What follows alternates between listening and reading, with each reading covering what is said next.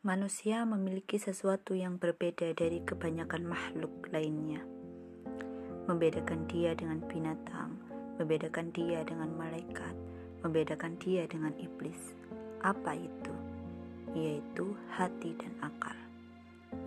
Allah menciptakan manusia memiliki akal, yang mana akal ini dapat menimbang mana yang baik dan buruk mampu menyerap informasi dan membuat hal baru berdasarkan pengetahuan yang didapat.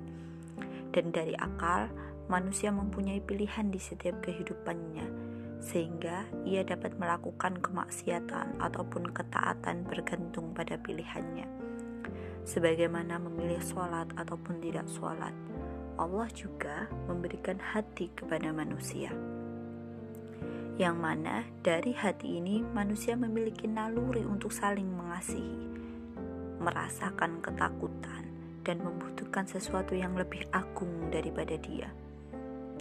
Hanya saja, hati tidak boleh menjadi pengatur perbuatan manusia, sebagaimana ketika kita menemui seorang perempuan yang dia ini hidup sebagai pekerja seks karena kebutuhan hidup dengan dalih kesulitan hidup, kita menjadi kasihan dan membenarkan apa yang dilakukan.